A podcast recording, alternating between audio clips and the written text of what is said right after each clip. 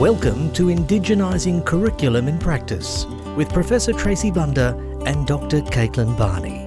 Hi everyone, I'm Tracy Bunda and welcome to our podcast series Indigenising Curriculum in Practice. I'm a Ngugi Wakka Wakka woman and the Professor of Indigenous Education at the University of Queensland. I'd like to start the podcast by acknowledging country and the various countries from where our listeners are located and pay my respects to elders past, present, and emerging. I acknowledge the ongoing contributions of Aboriginal and Torres Strait Islander peoples to society at local, national, and international levels. I'm joined by my colleague and co host, Dr. Caitlin Barney. Hi everyone. I'd also like to acknowledge the traditional owners of the land where we're recording and also where you're listening from, and pay my respects to their ancestors and their descendants who continue to have strong connections to country. I also want to acknowledge that where we are recording has always been a place of teaching and learning. I'm a non Indigenous woman living and working in Meanjin. In this series, Tracy and I interview Indigenous and non Indigenous academics about how they're Indigenising curriculum within the faculties at the University of Queensland. Together, we are going to ask questions to unravel the why, the how, and the when of Indigenising curriculum.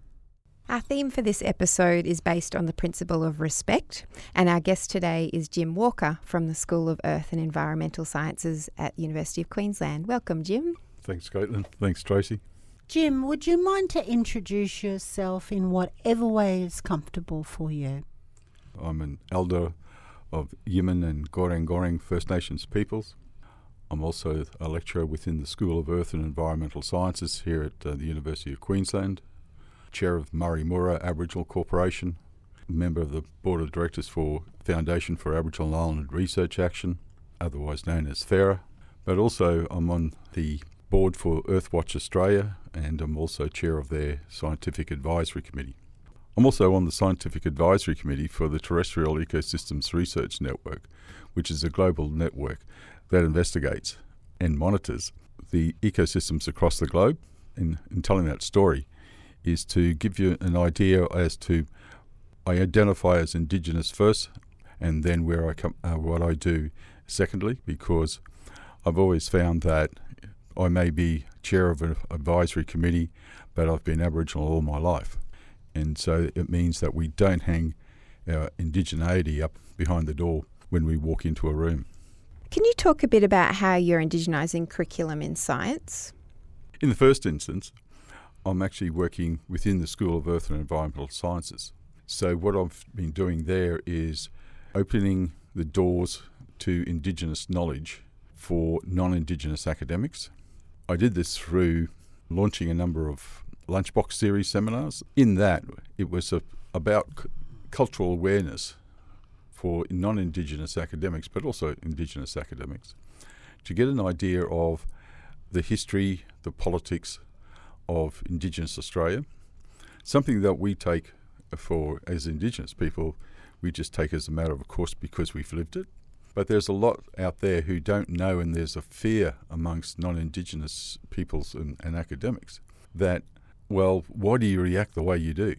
And once they know the history, and especially that intergenerational trauma that comes with us, then they have a better understanding as to why we may not necessarily be so accepting, but also give them a reason as to why they've been fearful. Why have they been fearful all this time when there is nothing to be with uh, be fearful about? Because we're accepting people as long as people show respect in the, uh, show respect to us, then we will envelop them within our um, within our society and, and with our what we do.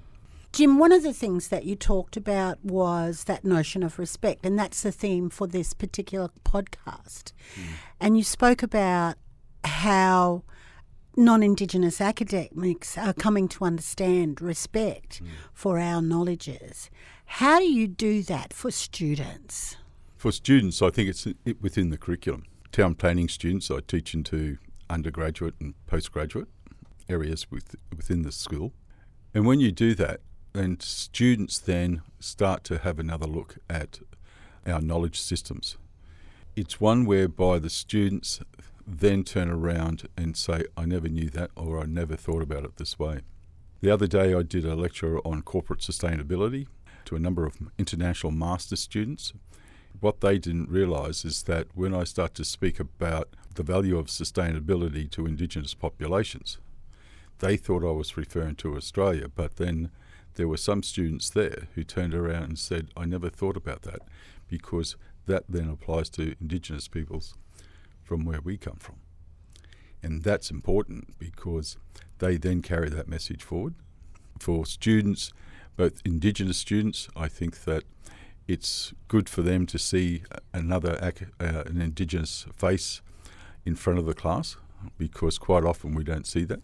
As we do question knowledge, we've got to have Indigenous knowledge within that system.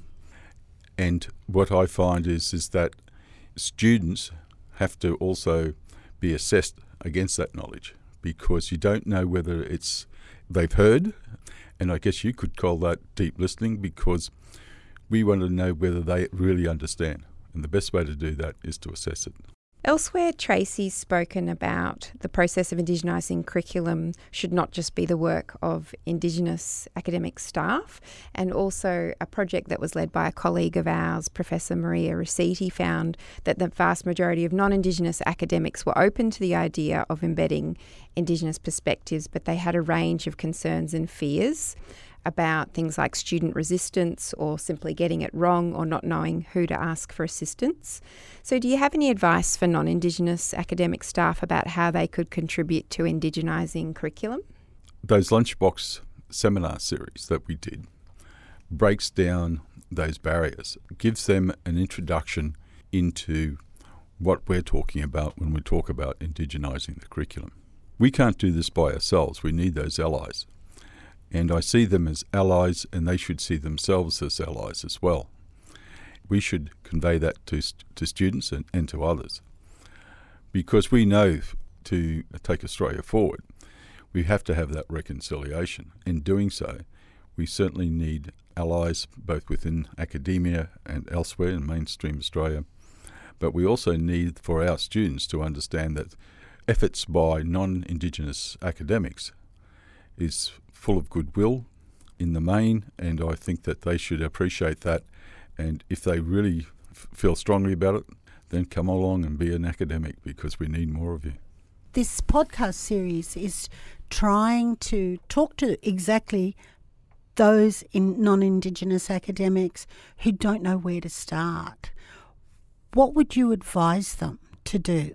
I think it starts with conversations, and I think it starts with networks, and you've got to develop those networks. Reach out to other um, academics, Indigenous academics.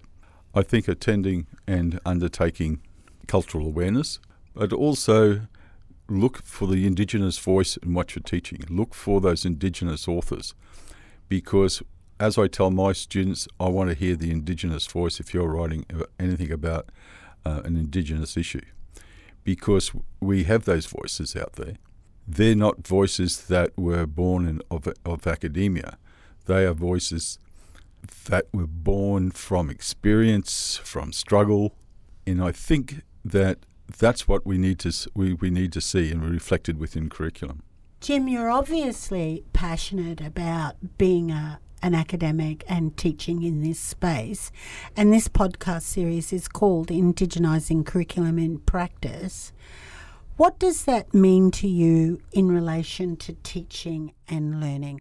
What are the passions that you've got there that you want to be able to share with others? I think it's recognition. Before coming to the School of Earth and Environmental Sciences, I was with the Aboriginal and Torres Strait Islander unit within the School of Humanities and Social Sciences. The passion I had there was for a history that hadn't been told, for a politics that wasn't understood.